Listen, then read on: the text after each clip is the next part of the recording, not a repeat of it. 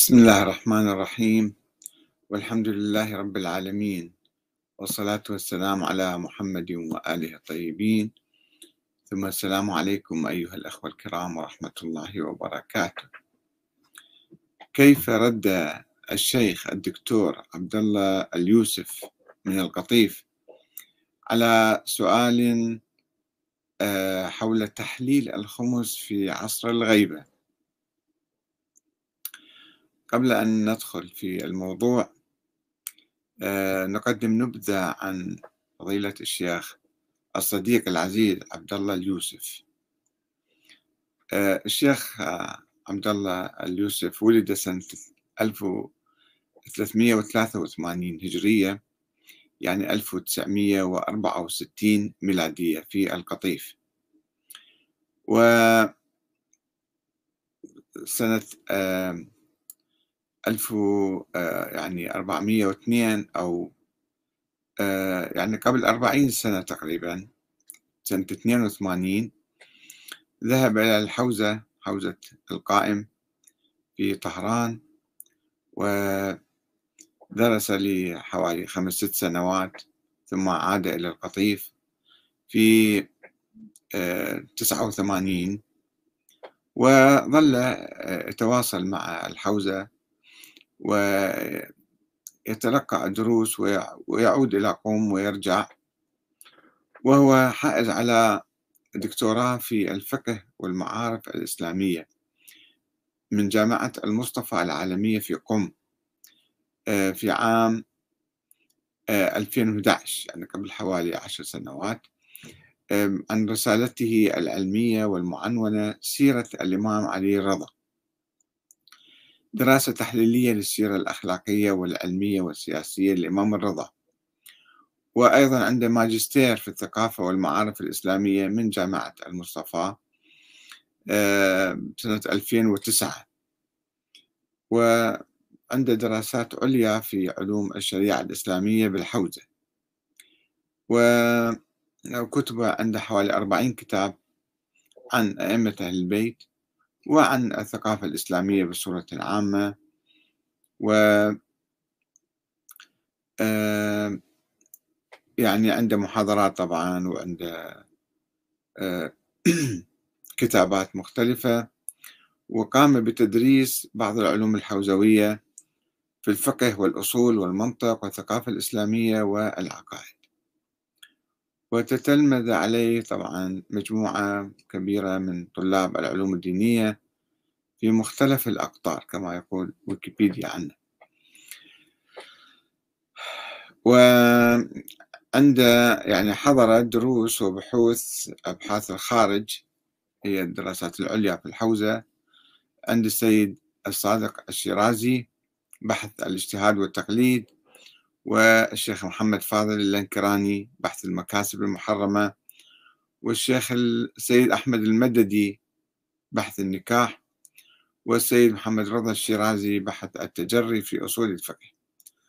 وعندي إجازات ووكالات من 16 من كبار العلماء في العراق وإيران. مثل آه، المرحوم السيد محمد سعيد الطباطبائي والسيد صادق الشيرازي وناصر مكارم الشيرازي والسيد محمد الشيرازي محمد الحسيني الشهرودي الكلبيغاني الهمداني التبريزي القرقاني النجفي المامقاني محمد تقي المدرسي جعفر السبحاني علاء الدين الغريفي وعز الدين الزنجاني وسيد محمود الهاشمي. يعني حوالي أعطيه وكالات ومعطيه إجازات في في الرواية. يعني أربعين سنة في الحوزة لابد يكون هو الآن مو مجتهد أكثر من مجتهد. عنده شهادة دكتوراه وماجستير ودارس بالحوزة دروس خارج يعني على مستوى فعلا على مستوى من أكثر الناس يعني من أعلى المستويات آه، بين المشايخ اللي مثلا ما دارسين ذيك الصورة. عنده كتب كثيرة كما أشرنا حوالي أربعين كتاب ولكن أتوقف عند كتابين ثلاثة من عنده. وطبعا كتبة بعضهم مطبوع عدة طبعات أربع خمس طبعات. عنده كتاب عن سيرة الإمام الحسن العسكري ودراسة تحليلية للسيرة الأخلاقية والعلمية والسياسية للإمام العسكري. وأيضا عنده عن الإمام المهدي كتاب الإمام المهدي بين دلالات الاعتقاد وواجبات الانتظار. آه، في 2013 مطبوع هذا الكتاب. وعنده عن الخمس فلسفته وأحكامه. الطبعة الأولى 1999 والثانية 2000 يعني هذه مواضيع مترابطة طبعا. لماذا أنا ركزت على الكتب الثلاثة؟ لأنها تقريبا هو موضوع المهدي والخمس المتعلق فيه. أه نجي على السؤال. السؤال في الحقيقة هو يتكرر دائما وموجود في صفحته أنا كنت أراجع صفحته على النت ووجدت هذا السؤال والجواب ولذلك توقفت عند هذا الموضوع. وحاولت أن أوجه رسالة للشيخ أه ويعني أحاوره في هذا الموضوع قليلا. في واحد اسمه الفضلي من العراق من البصرة. يسأل الشيخ يقول لقد وردت رواية عن الإمام الحجة عجل الله فرجه أنه قال وأما الخمس فقد أبيح لشيعتنا وقد جعلوا منه في حل إلى وقت ظهور أمرنا. لتطيب ولادتهم ولا تخبث. وقد وردت هذه الرواية في الحدائق الناظرة للمحقق البحراني وفقه الصادق لسيد محمد صادق الروحاني والاحتجاج للشيخ الطبرسي الجزء الثاني وكشف الغمة لابن أبي الفتح الأربلي. فإن صحت هذه الرواية فما معنى الإباحة فيها؟ هل يعني ذلك سقوط خمس الأرباح الإجابة. الشيخ يجيبه عن ذلك. يقول يمكن الإجابة عن هذه الرواية وغيرها من أخبار التحليل بعدة وجوه وهي أولا هذه الرواية وردت في الأصل في كتاب إكمال الدين وإتمام النعمة في إثبات الرجعة للشيخ الصدوق يعني محمد بن علي بن بابويه الصدوق المتوفى سنة 381 هجرية صفحة 452 يعني هالكتب اللي يذكرها السائل هذه كتب متأخرة. مصدر الرواية وأول كتاب روى في القرن الرابع الهجري. في أعقاب ما يسمى الغيبة الصغرى. فالشيخ يرجع إلى الأصل يقول هاي الرسالة وردت هناك. ثانيا أن سند هذه الرواية ضعيف. إذ فيها إسحاق بن يعقوب. الذي لم يذكره علماء الرجال بمدح ولا قدح. مجهول هذا الشخص. إسحاق بن يعقوب منه ما يعرفه. بس الشيخ الصدوق كان يعرفه. وينقل يعني عن أحد النواب الخاصين الذين ادعوا النيابة الخاصة عن الإمام المهدي والفترة قصيرة جدا يعني هو آه، حوالي خمسين سنة بعد الغيبة الصغرى ما يسمى بالغيبة الصغرى. ثالثا آه، طبعا هي هذه الرواية أيضا فيها وأما الحوادث الواقعة فارجعوا فيها إلى رواة حديثنا. آه، فهي يعني فيها قسمين فيها الرجوع إلى رواة الحديث وفيها الخمس مباح. ثالثا يضيف الشيخ عبد الله اليوسف فيقول إعراض المشهور من الفقهاء عن العمل بهذه الرواية وأمثالها. العلماء يقول لا خمس واجب فمعرضين عن هاي الرواية رغم أنه يقول هي ضعيفة. رابعا لعل الخمس المشار إليه في التوقيع توقيع يعني رسالة بتوقيع الإمام المهدي الغائب اللي ما حد ما شايفه وما شايف توقيعه ولكنها كانوا يطلقون عليه تواقيع اللي تخرج من النواب الأربعة بخط يدهم يقولون نحن نستنسخ الرسالة الجاية عن الإمام المهدي الغائب لعل الخمس رابعا نقول لعل الخمس المشار إليه في التوقيع كان نوعا خاصا منه اقتضت المصلحة تحليله. فالشيء مو كل الخمس أو مطلق الخمس أو الحكم العام بالخمس لا إنما فالشي خمس معين.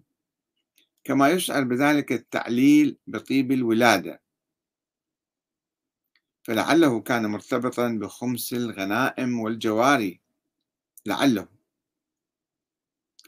ثم لا دليل على حمل اللام على الاستغراق أنه الخمس يعني كل الخمس كل أنواع الخمس. بعد كون جوابه عليه السلام مسبوقا بالسؤال. واحد يسأله فيقول له أنت هذا خمس يعني هذا الشيء اللي أنت في ذهنك. يقصد الشيخ هكذا يفهم الكلام. والسؤال غير مذكور ولا معلوم. بالتوقيع فقط جاي الجواب السؤال ما موجود. فلعل المسؤول عنه كان نوعا خاصا من الخمس. هاي لعل ثلاث مرات هاي المرة الثالثة. واللام للعهد والإشارة إليه يعني مو لام العموم لا لام العهد أنه هذا اللي في ذهنك أنا إذا أتكلم عنه. وإذا جاء الاحتمال بطل الاستدلال كما يقولون. هذه احتمالات الشيخ يضعها.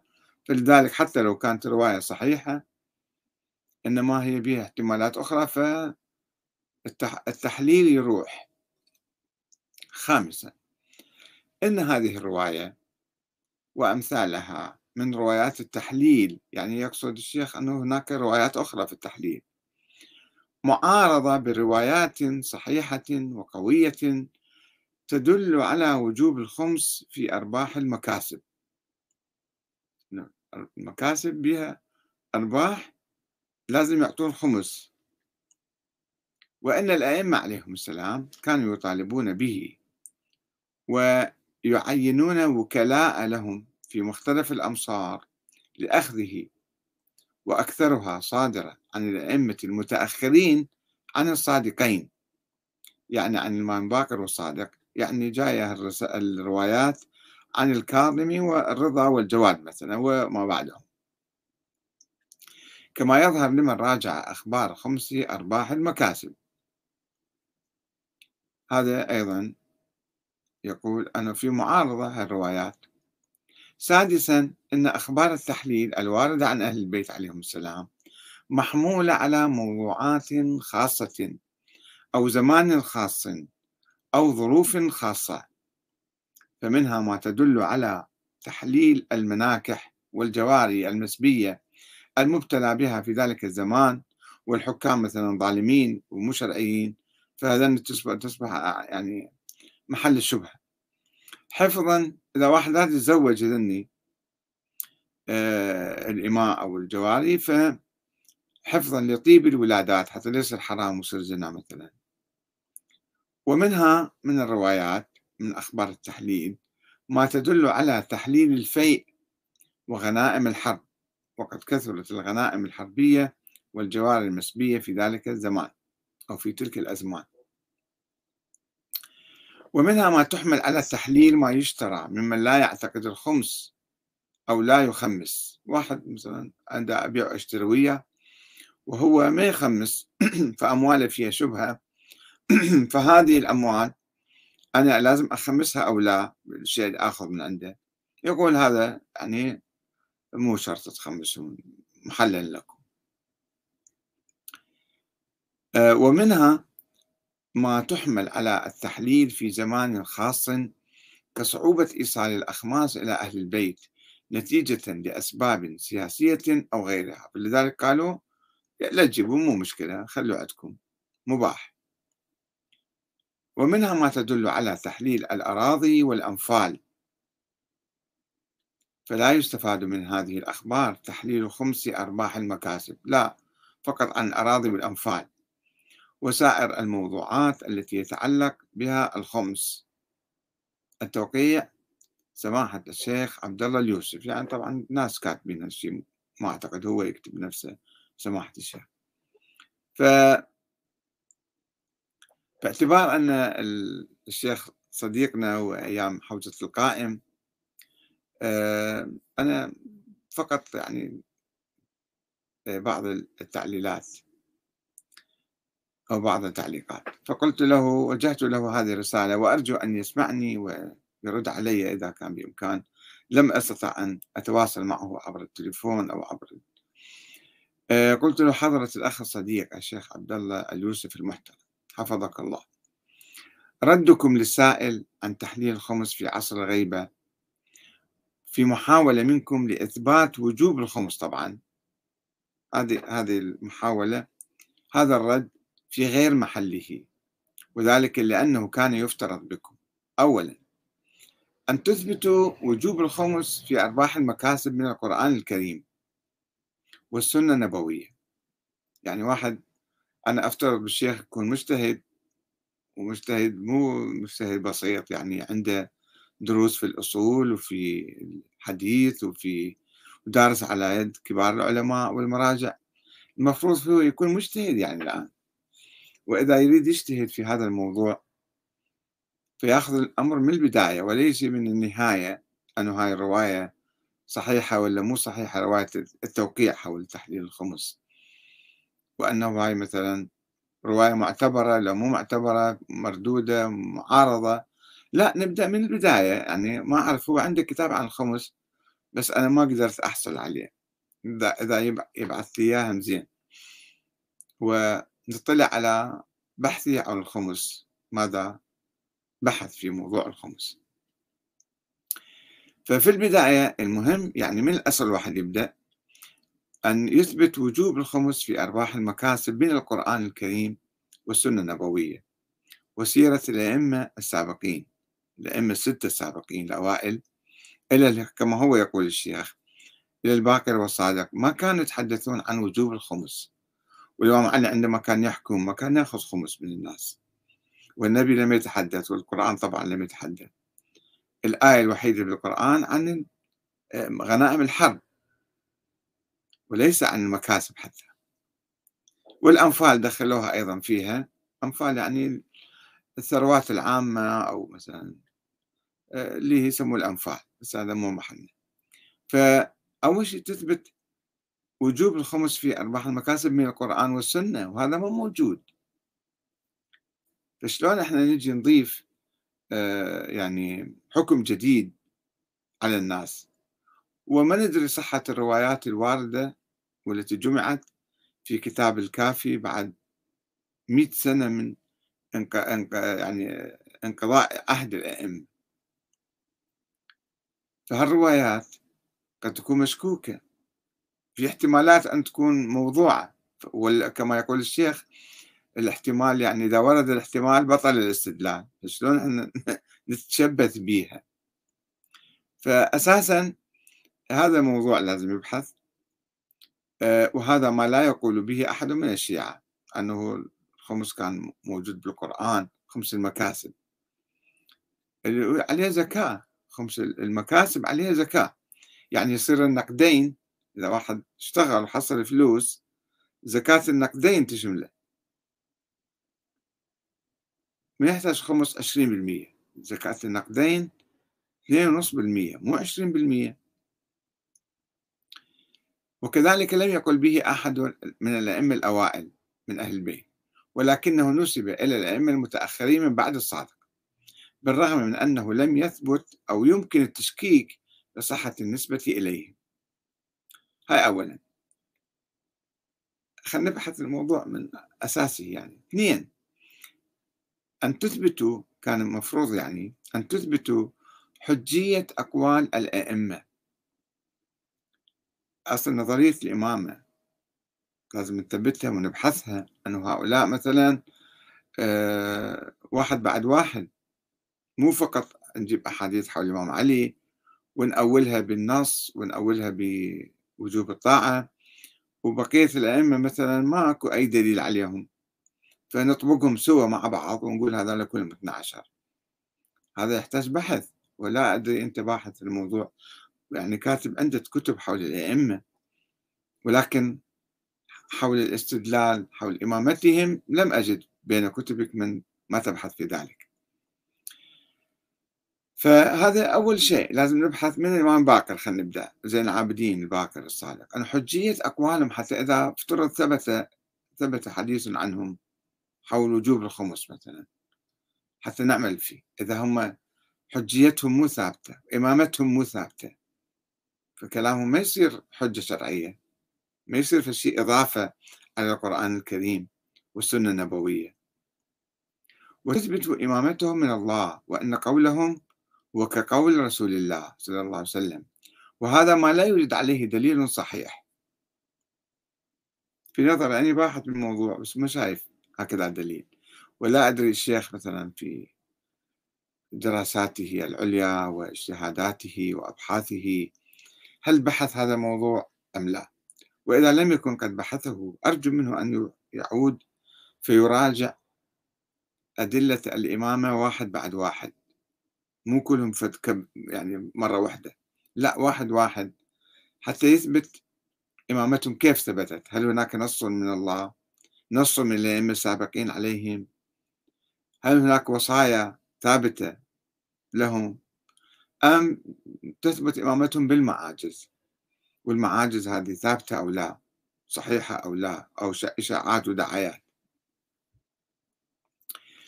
ثالثا كان يفترض بكم أن تثبتوا وجود الإمام الثاني عشر الغائب محمد بن الحسن العسكري. عنده كتابه عن الإمام المهدي ولكن لا أدري ماذا بحث فيه. ومؤلفة بوقت متأخر يعني 13 2013 وأنا كتابي قبل ذلك ب 25 سنة كان. ولا أدري هو مطلع على كتابي أو مناقش كتابي. أكيد يعني سامع بي. في الأجواء العامة مالتنا. وهل ناقش مثلا أنا قلت أنه المهدي ما موجود ما مولود. هذا الإمام الثاني عشر فرضية. فماذا كان رأيه حول هذا الموضوع؟ حتى يجي ينفي الرواية عنا مثلا أن هاي رواية مو ثابتة عنا. رواية آه، توقيع إسحاق بن يعقوب اللي نقلها الشيخ الصدوق. فيجي الشيخ يقول لا هاي الرواية أو هذا التوقيع مو ثابت.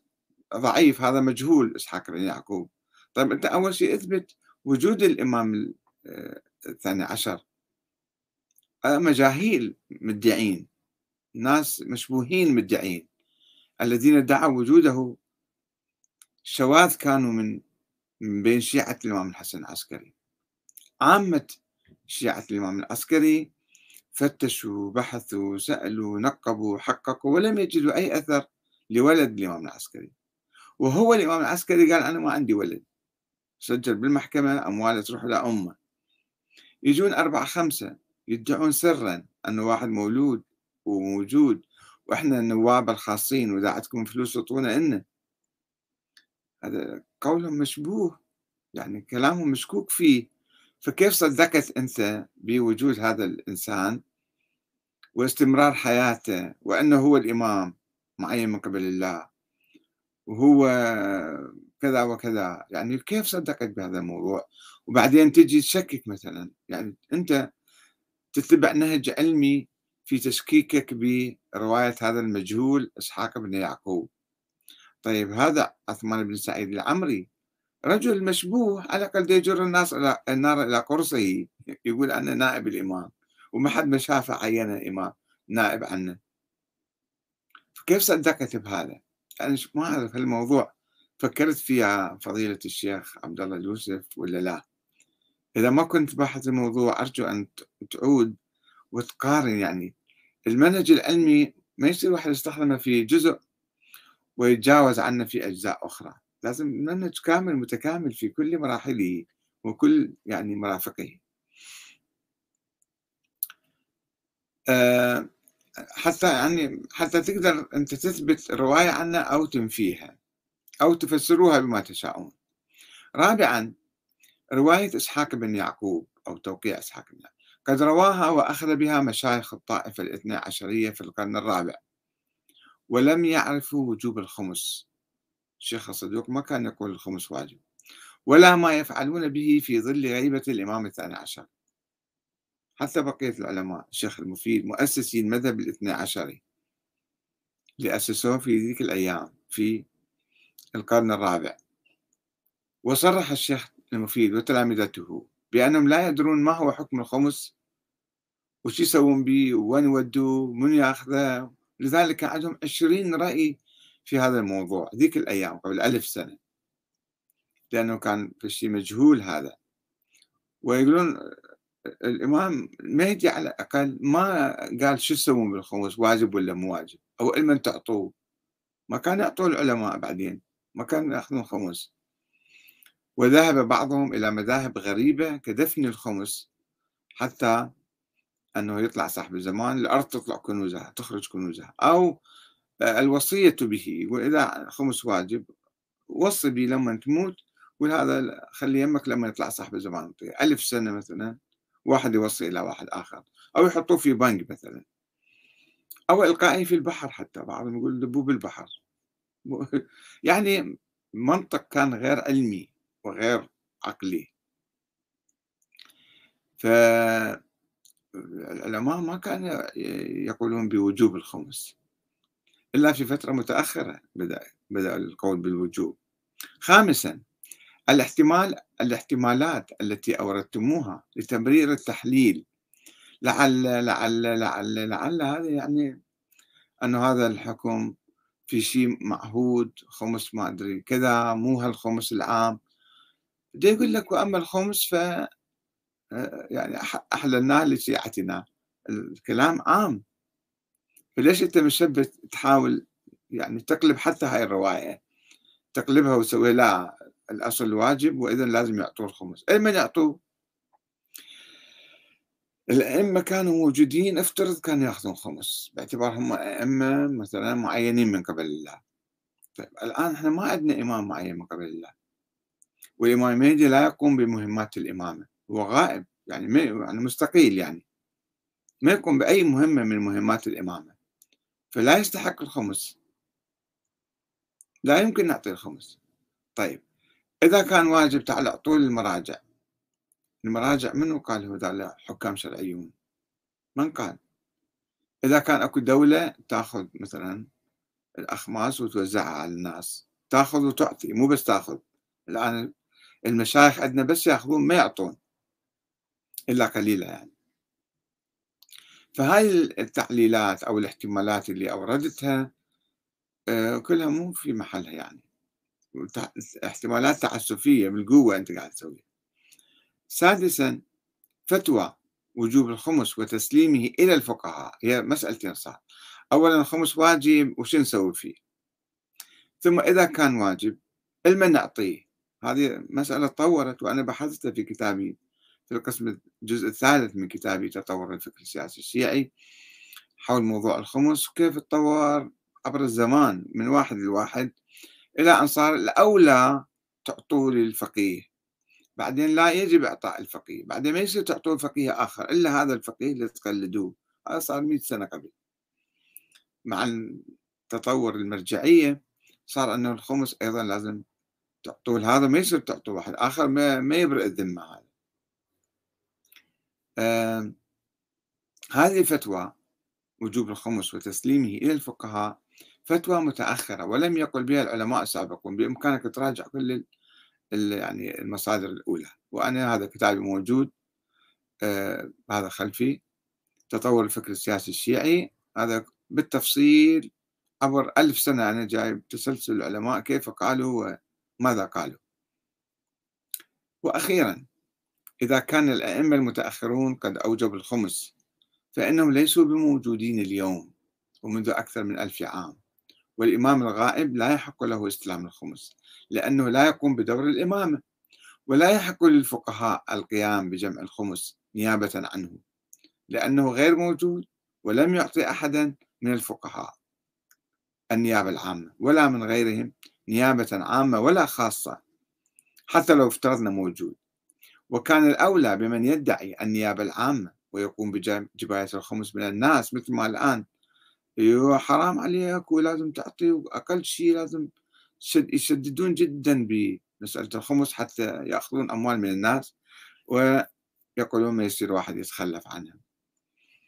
آه، وهذا كان الأولى أن يقوم بدور الإمامة آه، بصورة كاملة حتى يأخذ الأخماس والزكوات ويوزعها على الفقراء والمساكين وفي سبيل الله وينشر على الملأ المراجع يعني اللي ياخذون الخمس لازم يقومون بكل دور الإمامة. إذا كان يردون هم فعلا نواب الإمام.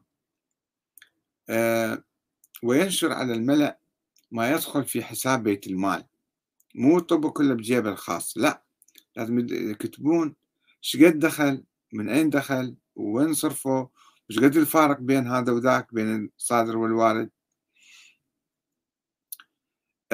لا أن يقوم بجباية الأموال بصورة سرية ويدعي توزيع قسم منها على مستحقيها ولا يتحدث عن الفارق بين الوارد والصادر وهو ما يثير شبهة التلاعب بالأموال العامة ووضعها في غير موضعها. ولا ندري هل تقومون أنتم في جمع الأخماس من الناس وتسليمها للمراجع؟ يعني آه، عندكم وكالة من عدد كبير من المراجع.